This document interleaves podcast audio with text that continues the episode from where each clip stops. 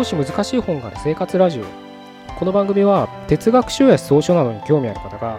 私も読んでみようかなと思うきっかけを提供する番組です。それでは244回目です。よろしくお願いします。今日は何が普通かっていうのをねちょっと考えてみたいと思います。あの僕はねあの昔から知ってる女性なんですけどその女性とね、うん、つい最近久しぶりにお会いしていろいろ話をしてたんですけれどまあその彼女がなんか、まあ、ずっとねなんか咳をしてるんですね。あの空咳ってやつですね。ゴホゴホっていうような。まあ空咳っていうのかな。まあ咳です。うん。咳をしてて。で聞くとなんかここ1週間ぐらい咳をずっとしてるっていうんですね。で彼女は風邪っていうんです。風邪をうつされてそれから咳が止まらないんだみたいなことを言っているんですけれどまああの咳ってすごくしんどいですよね。あの僕も咳で辛いなと思ったこと経験あると思いますけ思いありますしまああなたも一度や二度はあると思うんですけどただ僕ね1週間も咳が止まらないっていう経験はしたことないんですよ。うん、じゃあ定かに何日っていうのは記憶にはないですけどそんな1週間も咳が止まらないっていう経験はないんですね。で彼女にそれを聞いてそれ風邪じゃないんじゃないみたいな話もしてたんだけどあのまあ風邪だって彼女は言うんですね。で素朴に1週間も咳が止まらないって結構きちんとなんか考えた方がいいんじゃない？みたいな話をしたら彼女がそこで「え咳って普通1週間とか続くことってよくあるよね」って言い出したんですね。で僕はそれは自分自身そういう経験がないから理解できないあの経験がないのでちょっとびっくりしたんですけど確かに自分の身近でねあのいつも咳してる人いるなっていう人って確かになんか何人かいたような気はするんです身近にね。でそれをね普通に考えた時に、まあ、風邪かどうかは分からないとして咳って正常な状態ではないですよね。当たり前ですけど。それは誰しも分かると思うんです。何か体調が優れないから咳き込んでるわけです。体としては何かを出したいっていうその生理的反応で咳が出てるわけですよね。で彼女はうんまあ普通だっいつか治るでしょって話なんですけど僕はそれはちょっと腑に落ちなくてうん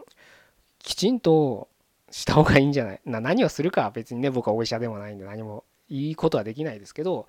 そのなんかまあ自然にいつかは治るかもしれないけどいつかなんだろうな辛いんだったらきちんとなんとかいろいろ考えるべきなんじゃないかみたいな話をしたんですけどなんか彼女はそれが納得いかない感じなんです。で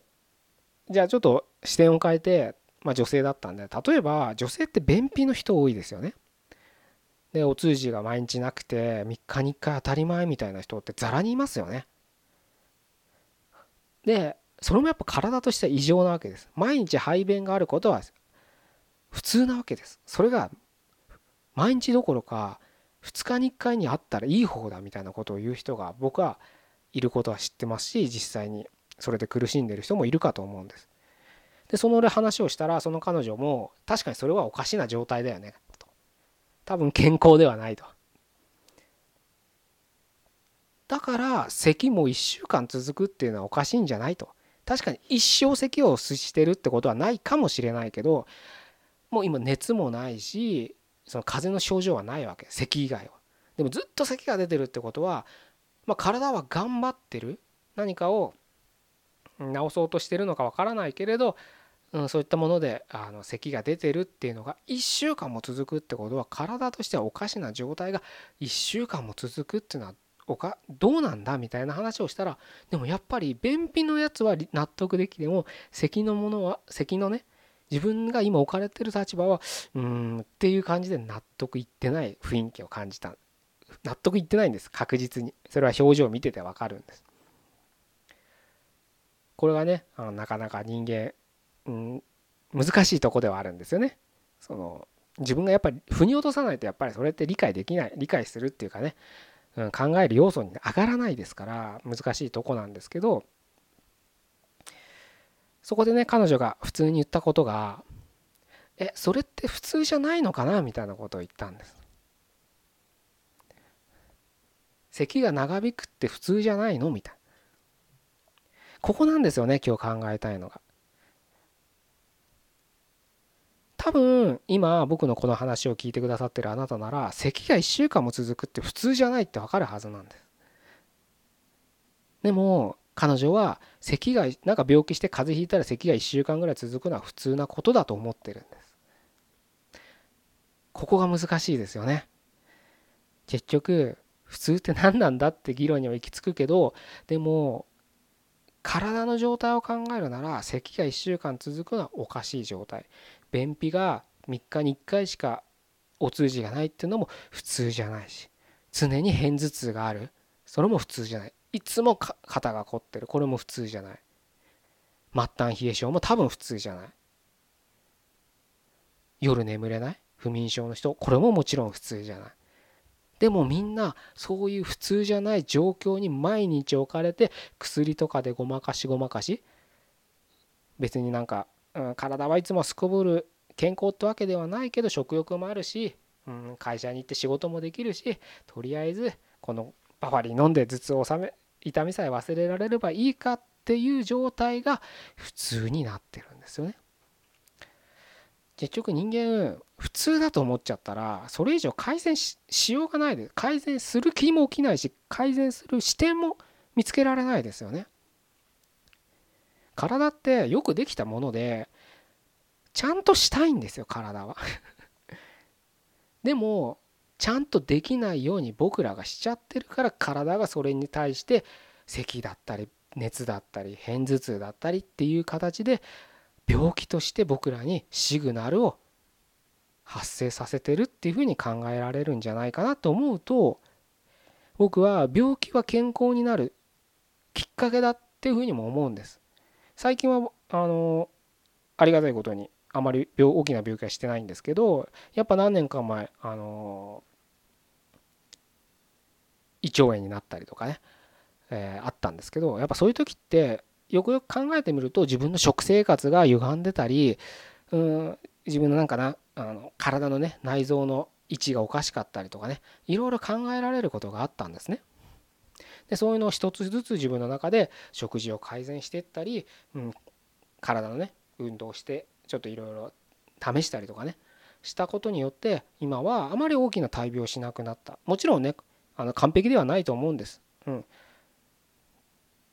ただ一つねそのきっかけにを通して学ぶことができて改善したっていう経験は積めたんですね。でも1年に1回半年に1回胃腸炎になることが普通であったり毎日下痢の状態が普通であったらまあこれがいつもだからいっかってなっちゃいますよね。そういうのの積み重ねなんですよ病気っていうのは。若いうちだったらいいですよ。20代30代40代50代ぐらいだったらいいと思います。治せるから。でもそういったものってどんどんどんどん小さな目に見えないような積み重ねで取り返しのつかない病気になったりする可能性があると僕は考えてます。若いうちはずっと片頭痛でもいいかもしれないバファリン飲んだら治るからでもねそれが10年後20年後バファリンで治るんですかね確かに。もう意識不明で倒れてるかもしれないですよ。いや自分の命なんだから別に死んだらいいやって思う人もいるかもしれないですけどそれはそれで構わないと思う。ただ周りに迷惑をかけるかどうかなんですよ結局は。今は死にたくてもなかなか死ねない時代ですからね。延命というか医療が効果不効果高度化した結果死ねないんです。僕らは死にたくても。そんな時代にどういうふうに年を取っていくかどういうふうに自分の衰えていく体と向き合うべきかっていうのは若い自分から考えておくべきじゃないのかなと。それが自己責任だと僕は思いますね。咳が1週間続くのを普通と思ってちゃ絶対ダメなんです体はちゃんとしたいんですからそのちゃんとしたいに応えてあげるのがあなたの一つの大切な責務なんじゃないかなというふうに僕は思います。じゃあ今日は以上で終わりたいと思います。244回目でした。ここまでどうもありがとうございました。